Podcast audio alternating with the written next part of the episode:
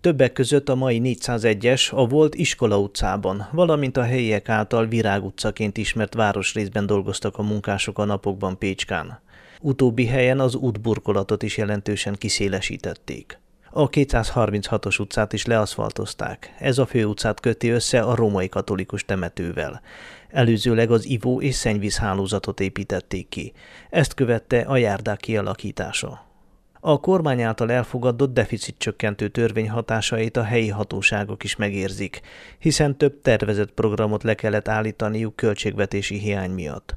De Antal Péter Pécskai polgármester szerint a folyamatban lévő és az Európai Unió regionális operatív programjának keretében finanszírozott munkálatokat befejezik az év végéig. Sajnos minket is negatívan érint ez a határozat, de azokat a szerződéseket, amiket előtte már megírtunk, azokat évvégig be tudjuk fejezni.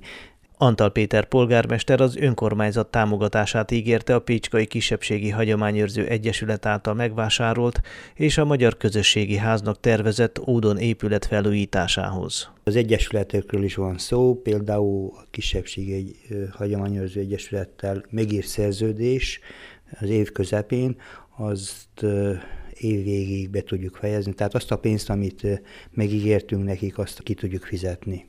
2024 tavaszán hozzáfogunk a ház felújításához. Egyes költségeket ki tudunk fizetni, például az épület külső felújítását, mert elsősorban erről van szó, a tető és a ablakok, ajtók és a falak felújítása, és utána még a bebútorozásába is bírunk támogatást adni. A Pécskai Kisebbségi Hagyományőrző Egyesület határon átnyúló pályázat keretében is megpróbál finanszírozást találni a Magyar Közösségi Ház céljainak megvalósításához.